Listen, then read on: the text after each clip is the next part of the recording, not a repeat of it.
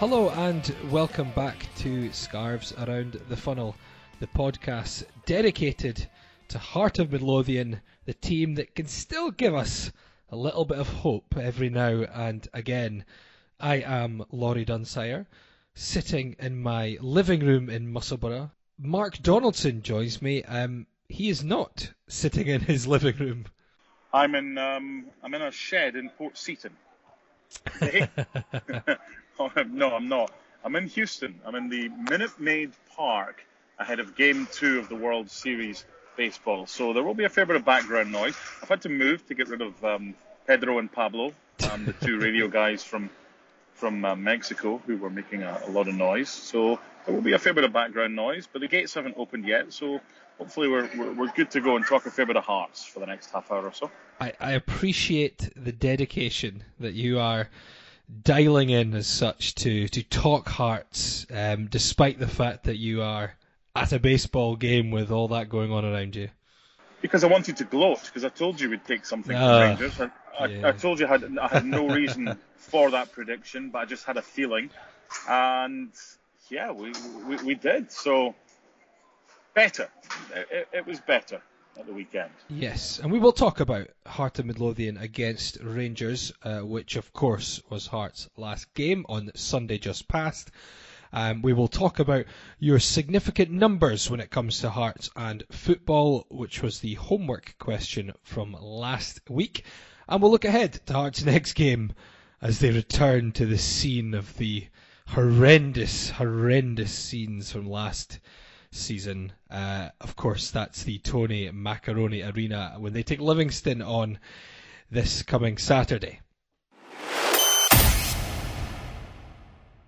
So first up, Hearts played at Rangers at Tynecastle on Sunday, a Rangers side that went into the weekend as the league leaders. They were knocked off their perch by Celtic on Saturday, but most of the, I guess, onlookers, the bookmakers, were expecting them to return to pole position outright when they took on out-of-form Hearts in Gorgie. Um, Hearts were priced up as nine to one. As long as nine to one in a home league game, which I thought was pretty incredible, but maybe not surprising given the recent form. Um, having a look at the team, I guess not maybe a whole lot of surprise, apart from the fact that we maybe expected to see at least Peter Haring return, but he did not. But Uche Ikpeazu returned, so Hearts went with Pereira in goals. Hickey moved to right back with uh, A D White back into the team at left back. Michael Smith slotting into the centre alongside Berra. Um, the slightly deeper midfielders, Whelan and Bozanic, coming in for his first league start of the season. Sean Clare, Ryotaro Meshino and Jake Mulraney supporting Uche Ikpeazu, with Meshino kind of taking up maybe more of a ten role throughout the game. And um, we'll talk about a few things about this game, Mark, but I guess the first thing, which was which took a lot of us, I think, by surprise, was the fact that Hearts started absolutely incredibly with an almighty tempo, um, pressing, fast-paced, uh, won a corner in twenty seconds, hit the bar after ninety seconds, and when they got the goal after six minutes, I said to Jimmy during commentary, it was actually, it was coming. There was actually an annoyance once the dust settled in in this game, and that, wait a minute, why can we get ourselves up for games against Rangers and Hibs and Aberdeen and, and Motherwell, yet perform so pathetically in, in other games? So it's like the bar is raised for then, and then the standard is not kind of kept um, for other games. I remember last season speaking about Hearts' slow starts, and there were too many of them. It was a great start, and they could easily have been one up early on before we eventually got the goal. And a lot of friends of mine are Rangers fans, and they said Uche absolutely battered their defence. They didn't yeah. have an answer for him. And they, they they just said, one of them said to me, why don't Hearts play like this every week? And, and, and there's the issue. If everyone else can see it, the bar has been set. And depending on what happens at Livingston, I mean, I don't want to piss on our parade right at the start. There's plenty more time left for that. But we've got one win out of nine. But that was better. That that showed us something. But it's a bar that's now been set to a particular level. We can't fall below that again. And I think it's it's something I actually spoke about with a few people after the game. One thing about that sort of match at Tynecastle is it's maybe easier for the players to get up for it, because it was a it was a big crowd, maybe not as big as you would hope for a Rangers game, given that we have a twenty thousand capacity now, but over seventeen thousand, a, a full away end, a, a vociferous, a rowdy away end. The home fans kind of naturally respond to that, even if they have been feeling negative recently. In a game against Celtic or Rangers at Tynecastle, you can feel the atmosphere increased even from the start. Um, was that a cat that's jumped out a window, or what was that? Um... I don't know what's going on. There's something going on with cats. Clearly. Um, oh, I, I think a cat has taken a mouse in. Yeah. It's like here's a... T- you, here's you thinking the issue is me with a background noise at a baseball game in Houston, and a cat has brought a mouse into our house. Brilliant. Uh, let, let's have a slight commercial break while I deal with this.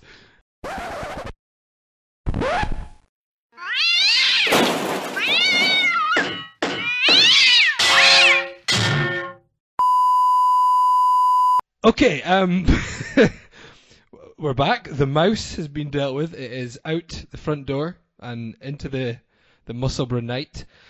Hopefully there'll be no more feline um, interruptions. Two things. Firstly, was the cat unattached or attached to said mouse when it was launched out into the Musselburgh night? And two, there's an obvious one about pussy problems, but let's not go there. Let's not. This is a family show. I know, a pussycat. Sometimes. Um, the mouse was was free. It was still alive. It was not in a cat's mouth at the time. So for now, he's still fighting. Little little Jerry. It's still going. Um, but yes, I'm sure I will see him again at some point, given uh, the reputation of our two cats. Okay, this this deserves more airtime. Uh, your, your cat's a nice cat, then. You clearly don't have a killer cat if he...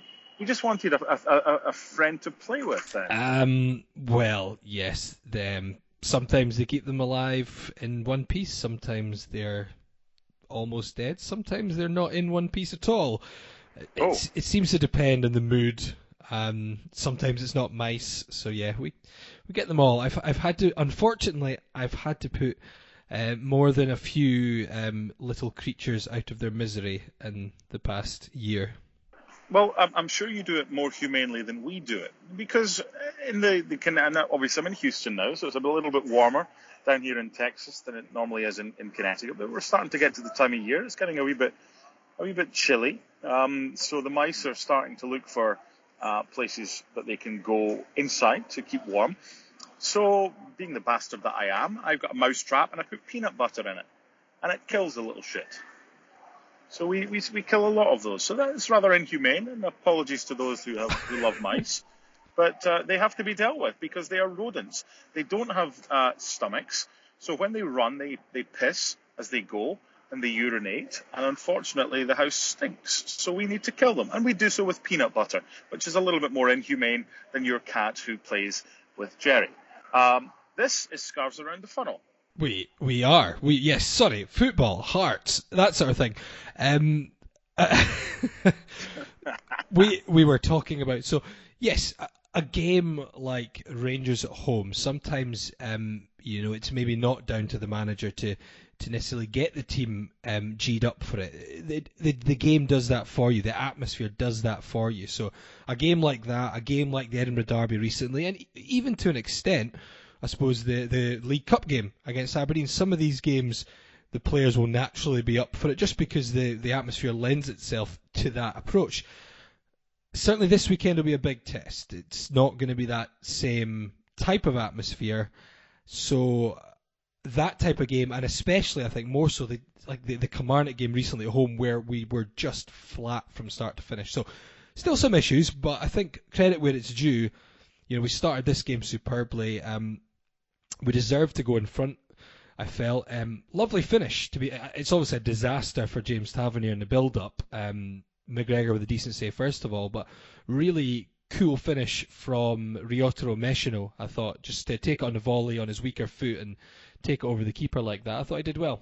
It was a really good finish. It's just um, it's just instinct, isn't it? Uh, but Tavernier, I really like Tavernier going forward, but my God, he's a bomb scare yeah. at the back. Um, I mean, well, even I going even wondered... going forward, his crossing was abysmal on Sunday. Yeah, but but but it's normally pretty good. I've seen him yeah. before. I mean, that yeah. he, just, he just had an off day. I always wondered if he would make a better wing back or a better right midfielder, mm-hmm. yeah. um, because he's he, he can't defend, and he gets away with it a lot of the time at Ibrox because they're pushing forward a lot, and they, they don't have to do that much defending in the games against the lesser teams. Um, but when he is asked to defend, uh, he, he he struggles. Speaking of, of defending. Um, Isn't it great to see the, the Uche we, we thought we'd signed um, return oh, to that yes. kind of form? I mean, he's he's he's, Mark, he's back to Mark de Vries, uh, kind of handful of opposition defend. You can just imagine the defenders going home in the bus after the game. Then Jesus, thankfully oh. I don't have to see him for a while. And then it's a case of yeah, you do. You've got him in the semi-final. Yeah, I mean, it was one of my notes to speak about. I mean, you know, we've he's been criticised. Um, you know. by quite a few parties, uh, us included, and I think, you know, rightly so.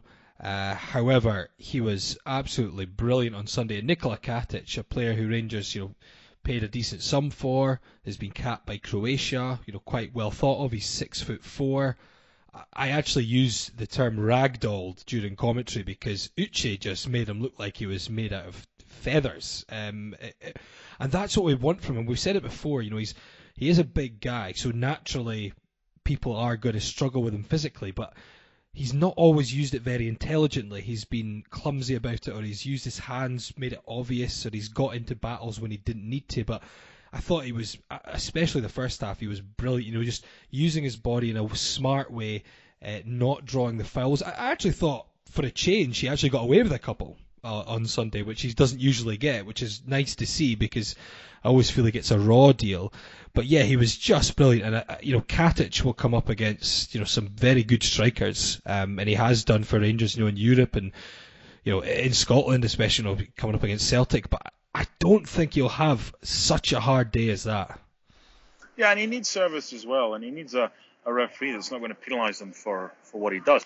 It's the same with any big guy um, in, in football, whoever he is, because it just looks with, with strength. I mean, to an extent, it's the same in the N F L. The big boys can be seen as bully boys because they're so big and so strong. It just they, they can knock people over a lot easier. Um, but Rangers got some rugged players as well. I just thought it was, it was great to, to see him back to the way he was. One thing I would like to ask, bearing in mind, I'm not, I don't have an agenda, but I, I saw a chunk of the Rangers game. I'm not going to be in a position to, to, to comment, having not seen the, the full ninety minutes as I was working. Um, what would your unbiased opinion be of the performance of Sean Clare this weekend? Because I saw a lot of really good stuff written about him, but I also saw those that say, were you watching the same game? Now, that could easily be people who have got this opinion about him and they're not going to change it. So if you're able to give an unbiased opinion of his performance, what would you say? Much better. Much okay. better. Um, I thought in the first half especially, I thought he looked really up for it, linked well, he dug in, you know, I mean, he set the tone early on, put a really good cross for Uche. Um, I, I think the second half maybe, like the whole Hearts team, um, the tempo dropped a bit and he maybe faded a little. Um, I think he still worked hard. I thought it was one of his better games, maybe his best for Hearts. Um, I think it helped with the players he had around him. I think it helped with being in a more advanced position. So he had Whelan and Bozanic, who were happy to do most of maybe the, I don't just want to say donkey work, because Glenn Whelan especially is a very good footballer, but they did a lot of the midfield workhorse type role, and Sean Clare was expected to do a bit more of the creating, um, and I thought he did that well at times, and he had the likes of Meshino, and uh, Mulraney had a pretty quiet game by his standards, but I thought Meshino was good. So I think it was much better from him. Um, it's one game, so mm-hmm. similar to when we talk about the manager or the team as a whole, we're not going to go overboard. We need to see it more consistently, and we need to see it um, in games where maybe where there's more im- there's more impetus and Hearts to to create something and be the driving force in the game. But it was much better from him, I thought.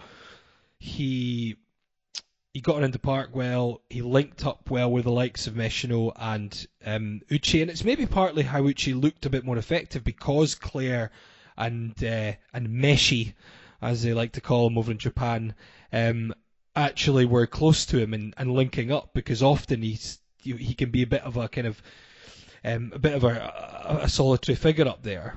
Um, and he needs support because he's not going to run off the shoulder or anything. He's going to try and hold the ball up, and he needs people to play with him. So I think it was much better from Sean Clare. You know, get credit where Good. It's due, and we, we know he's come out um, this week and you know talked about problems he's had. Um, but he needs to do more of that, basically, and, and hopefully mm-hmm. he can carry it into the next game. What's what we want to see from him and the team as a whole is consistency yeah. now. I want to see that from everybody. You mentioned right at the start, and I think you were spot on. Rangers games at home, Celtic games at home, Hibs games home and away. Take care of themselves. You don't need much of a build-up. You don't need someone to tell you, come on, you need to give you one hundred percent today. Livingston away. Obviously, you spoke about what happened um, in the five nil and everything like that. That is when we can really judge um, everybody, not just Sean Clare, everybody in the team. I thought it was uh, the team selection was interesting because he did say, Craig Levine, that... Um, with people coming back and with changes to be made, uh, his, his team selection going forward would give an indication of, of who he trusts. Well, it's pretty clear who he trusts and and uh, who he doesn't. And with Haring, who we'd hoped to be back, but he's not, may be available for Livingston. And Naismith, I don't know the update. Um, there's not much about Stephen Naismith in the local papers here in Houston when the World Series is on. Obviously, he's a big star um, when there's no baseball on. Uh, so I don't know if he'll be available uh, this weekend for Livingston. But the, the, these are the type of games that, that, that are our bread and butter, uh, not the Rangers games. And, and going back to one win out of nine, that needs to be two out of ten this weekend, or we'll have a, another um, critique next weekend or next week about the, the, the problems at Livy. So the bar has been set, as I've said. Time to, to get an even higher standard moving forward. Still on the Rangers game, I thought it would be important to cover another few points, and um, one of them is a point that I've made and, and many have made time and time again. Um, but I don't mind banging this drum this often because I think it's worth doing. And that's Michael Smith, who uh, was back into centre-back, one of his many positions that he plays uh, very well. And I thought he was immense. Man of the match. Um, just M V P? Re- yes. And hey. by far, by far in that Hearts team. I think he's Hearts. You know, last season... You would have said he was one of Hearts' best performers, but you probably would have said Stephen Naismith, excuse me, is Hearts' most important player still. I think Michael Smith has taken that mantle now. I mean, he is just so reliable, and throughout the game, um, he just mopped everything up. He read the game so well, it nipped in front of players, took the ball away. He keeps his head as well. He doesn't panic. And it's interesting because I thought Christoph Berra had a really good game as well, and he's obviously had his critics. Rightly so, um, last half of last season and uh, this season so far. But I thought the two of them looked really, really good together. And do you know, it reminded me of um, the kind of really old-fashioned, basic way that people would sometimes set up two centre-backs, which is you have one guy who attacks the ball and the other guy who plays a sweeper and mops things up. And it worked really well because, you know, Berra... He's not the fastest. We know he's not that great with the ball at his feet, but he's brilliant in the air. He can judge the long ball superbly. He attacks it really well. Michael Smith is actually good in the air as well, but his main strength are his reading of the game. He's actually pretty good with the ball at his feet. And he's got a decent bit of pace for someone playing at centre-back. And I thought that kind of combination worked really well. You know, it's very simple. It's like it's like talking about the big man, little man up front. You know, you attack the ball, I'll cover it. You, you go, I'll stay type of thing. But it worked so well throughout, and it and it was testament to the game that, I mean, we drew one one. Rangers got one shot on target, and they scored it throughout that entire match. Mm. And I think mm. a large, a big reason for that was Michael Smith and Christoph Berra. You think Michael Smith's a better centre-back than on the right side? It's very unfortunate that, there's, despite the fact we've got former international and club captain Christoph Berra, we've got... current international and very talented um, prospect John Souttar and one of the best defenders in the league last season and one of our best players this season, Craig Halkett. There's still an argument to say that Michael Smith's our best centre-back. Um, he's possibly our best right-back and centre-back, and unfortunately we've only got one of him. So if, if, if we can find a way to clone Michael Smith, then maybe maybe our team will improve. Do you know what? What's interesting about this? When everyone's fit, I, I I don't think Christoph Berra gets in the team ahead of Halkett and Souttar. However, does Michael Smith make Christoph Berra better player and he plays alongside him. It's interesting you say that, um, because the game actually made me think back to December when we played Rangers um, at Tynecastle. It was a very similar game. We lost two one. We we started really well. We went ahead, pegged back, and then Morelos actually got a winner, which was offside before the end of the half. Um, but that was when Berra came back into the team, um, and that was with Michael Smith. And I thought Berra was immense that game. Michael Smith was also good. So it's maybe one of these things where we've possibly got two central defensive partnerships there. We've got a Souttar and yeah, Halkett and a Berra and Smith. Maybe Berra needs needs a Smith next to him. One for Champions League nights and the other for league nights. Well, strength and depth if everyone's fit, but you know, with Hearts, that's that's never the case. Yeah. Um, quick other couple of things. One which, not necessarily negative, but it's worth mentioning. Um, Aaron Hickey had a very poor game, which is going to happen at some point. The kid's only, still only seventeen. Um, you know, the goal, he gives away the corner stupidly and then he loses his man for the goal, so you could say he was obviously at fault for that.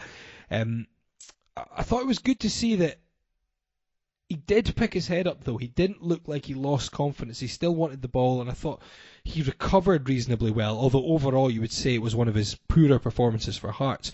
Very interesting to see how he reacts now though, because um, that's a lot for a you know for a kid at seventeen, you know, to go into that game with all that pressure and all that, you know, the the usual nonsense in the, the press that Rangers were trying to sign him, which funnily enough always seems to happen just before we play Rangers. It'll be interesting to see how he reacts. I think I'll see a lot about him, how he reacts from that. I think he'll react well, because I think we've seen so far when he's had difficulties how he's reacted, and it's been very positive. The sending off at Aberdeen, the little word that Stephen Naismith had as he went off the pitch, the suspension, then coming back, and he was good. It's, it's a difficult one now because he's shown how good he can be, but there's, there's clearly going to be off days. We all have them. But he's seventeen. Um, so it's, it's how he's managed. And I, I've got total faith in, in Craig Levine with this one and in, in how to know how a player like that should be managed. I, I wouldn't know, because what do you do? Do you, do you keep him in? And his confidence could be affected if he makes a few of those mistakes. Do you take him out when he probably needs regular first-team football because that's what he's used to?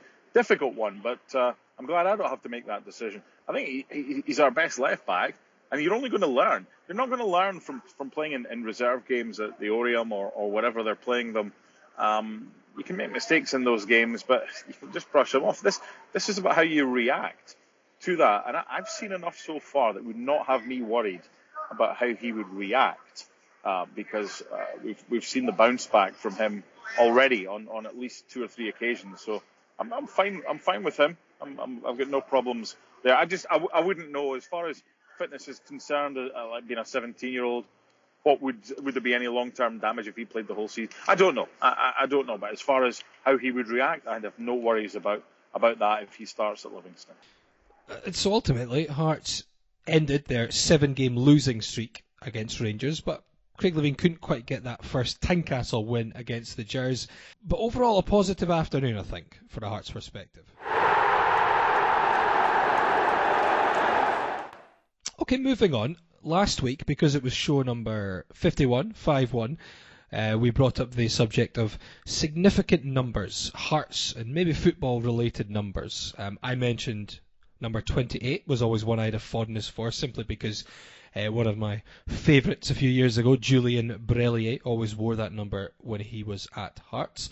Um, so we've had a response from a few of you, so we're going to have a quick run through these. Um, since nineteen sixty says, six is interesting because we reached Scottish Cup finals in fifty-six, seventy-six, eighty-six, ninety-six and two thousand six.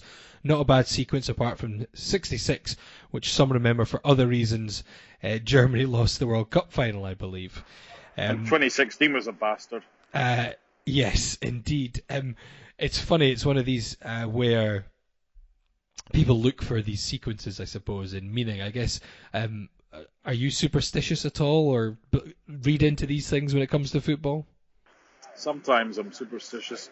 Um, just weird things. Again, I think everyone who's got superstitions doesn't know why they have them, but I think if you do something two or three times and you always get the same positive result, you, you think stupidly that if you keep doing it, that result will always happen. It's a nonsense, but yeah, just left sock before right sock and all that bollocks.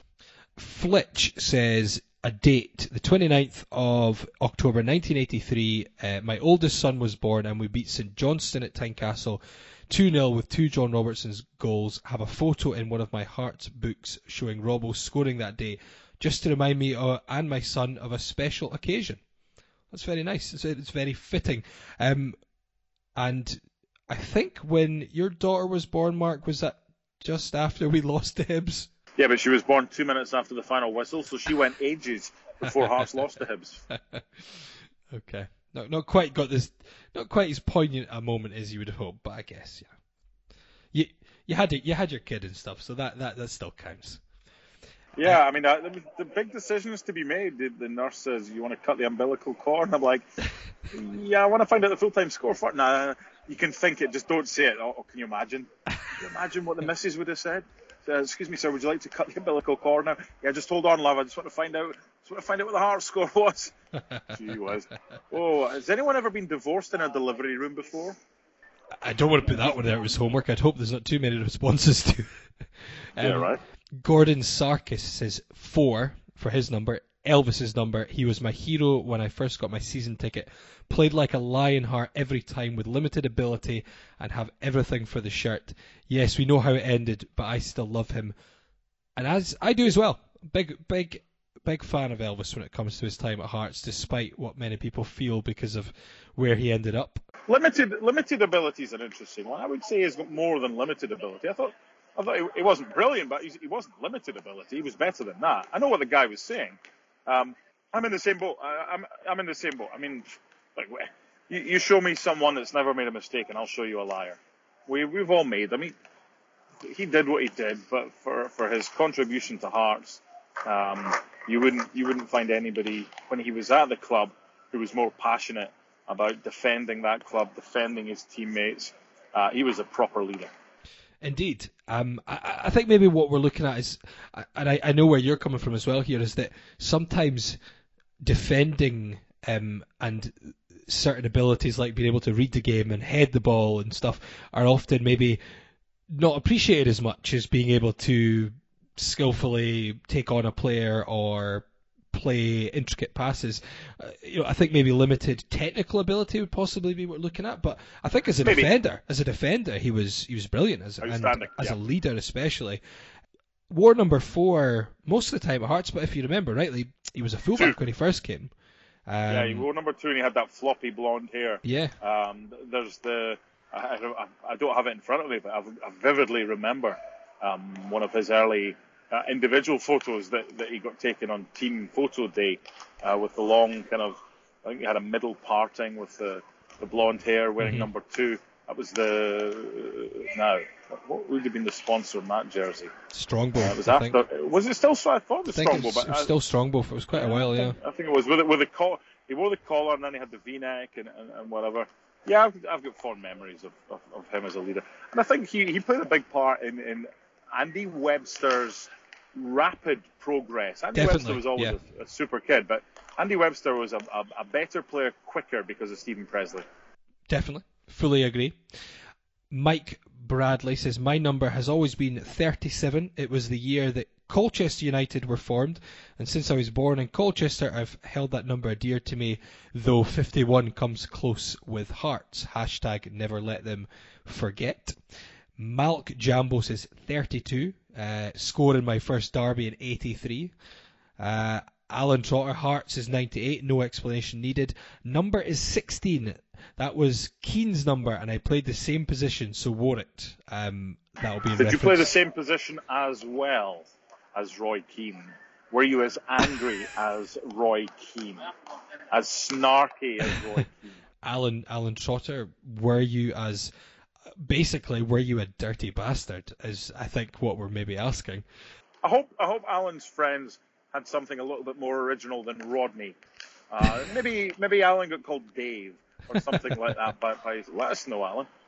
Uh, German Hearts just just replied with a date: twenty-eight oh two nineteen eighty-nine. You know what that, that was? Was Bayern Munich. indeed. Heart of Midlothian one, Bayern Munich nil. Tuesday the twenty-eighth of February nineteen eighty-nine, in front of over twenty-six thousand at Tynecastle. Mm. Ian Ferguson with the goal, of course, a very significant Remember, remember it well. The free kick was moved. The free kick was moved mm-hmm. more infield. Yep. Um, it was a stunning free kick past Raymond Allman uh, in the, the Bayern goal.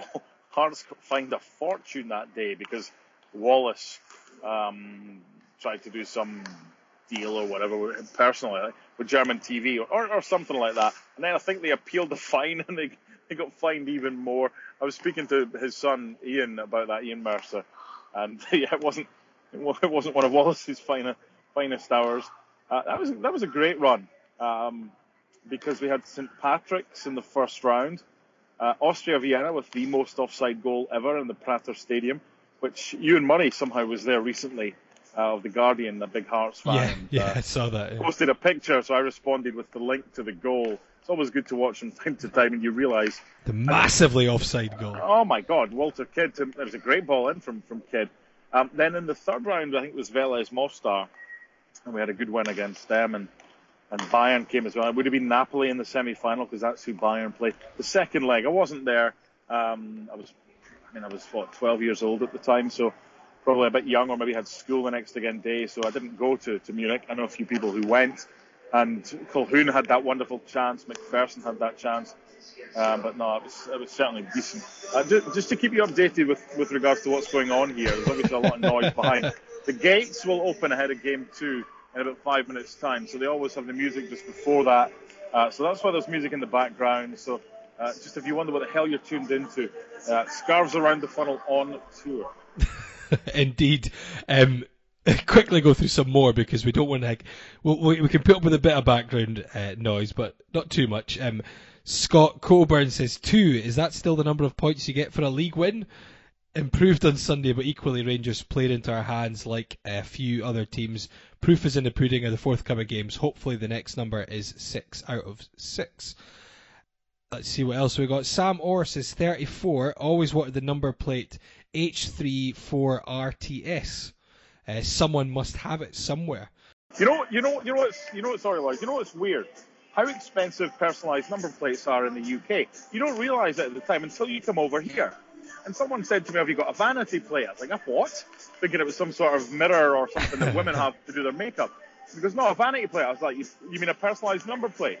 Um, I said, yeah, uh, how much are they? Thinking, oh, maybe it's thousands or whatever. They're ninety-two dollars over here. Really? What? ninety-two dollars. I, I have one. So, I had, yeah, I had one in the U K. It wasn't anything special. Uh, I wasn't, wasn't paying something ridiculous for, for that. But over here I've got one. And um, let's let's just say, I'm, I'm not going to give out my number plate of my car on air, um, but it is a little nod to what happened at Hampden in two thousand twelve. Yep. And it cost me ninety-two dollars. And no one over here has a damn clue, but every every time uh, every time I see it, I can, it, just, it just reminds me. And all it cost, uh, I got eight dollars change of a one hundred dollars note. I I have one which has a reference to twenty twelve as well, and it's not an overly pricey one. It was only uh, two hundred fifty quid, I think. That's all right. That's not too bad. It's re- it's when you get the silly ones that are four yeah. figures. Oh yeah, you you can get six figures and above. You can get oh, mental wow. ones. Anyway, but every, everything's ninety-two over here. I think, certainly in Connecticut. I can't speak for other states, but it's yeah. It's, if it's not taken, and you can have fifty different. Um, like fifty different states, all with the same number plate in each state, but it, because it's it belongs to Connecticut. I could have the same number plate down here and it wouldn't be a problem. It's not like it's the whole country, it's just per state. Craig Morris just replied with a number, twenty-two, which of course is another very significant Hearts number, given that incredible run, which um, I didn't really catch. I wasn't really going to games back then, but of course we all know it very well. I remember the twenty-first game. That was the Wayne Foster game. Um, the, the the one that did us, I think Gordon Hunter scored at Tynecastle. Uh, I can't remember if it was a smash and grab. I think we had most of the ball that day. But just the, the, the whole run was incredible. When you when you look back at the record of some of these players, like Gary Mackay, John Robertson's Edinburgh Derby record was scary. Um, Gary Locke, I believe, like because it's such a weird song. Gary Locke had a good uh, derby record, and I think Craig Levine did as well. Yes, sorry, I'm, I'm just trying to pick up what songs are getting played now behind Mark. Right, this is this is like, I think we're in nineteen eighty-six. We had Nicole Scherzinger singing the national anthem. I don't know who it is tonight. She sang it last night. My God, that girl's got pipes. Can I give you some homework? Um, interjected yes. into our numbers. Yes, go. So, obviously, we're, we're on the road this week, and we'll probably get shut down quickly because of this background noise. So, here, here's your homework. And it's simply the best um, sporting event you've been at, or your favourite. It doesn't have to be glamorous. It's your favourite, but it's not allowed to be football. Oh. So, earlier, to, earlier today, okay. um, I went to the Astrodome in Houston, which has not been in operation for over ten years, and sadly, it's a shell of a place now. Um, but we did get access. We filmed a little piece there because that was the site of my first ever baseball game, my Major League Baseball game in nineteen ninety-five.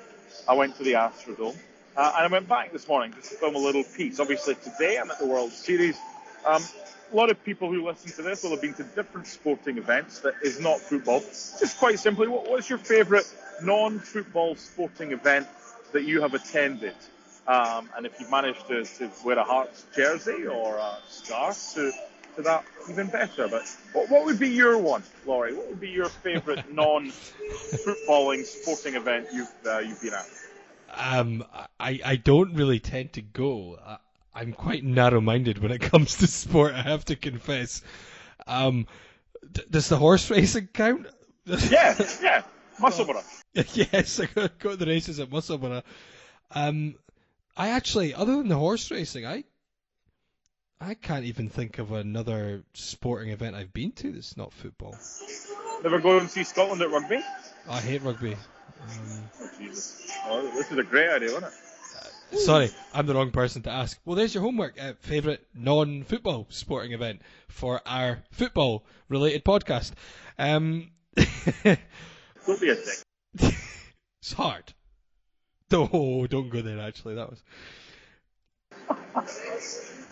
Okay, right. Well, honestly, we're, we're not far from the Mexican border, so there really is a cross of kind of cultures here. And th- this is uh, this is not one I've heard before.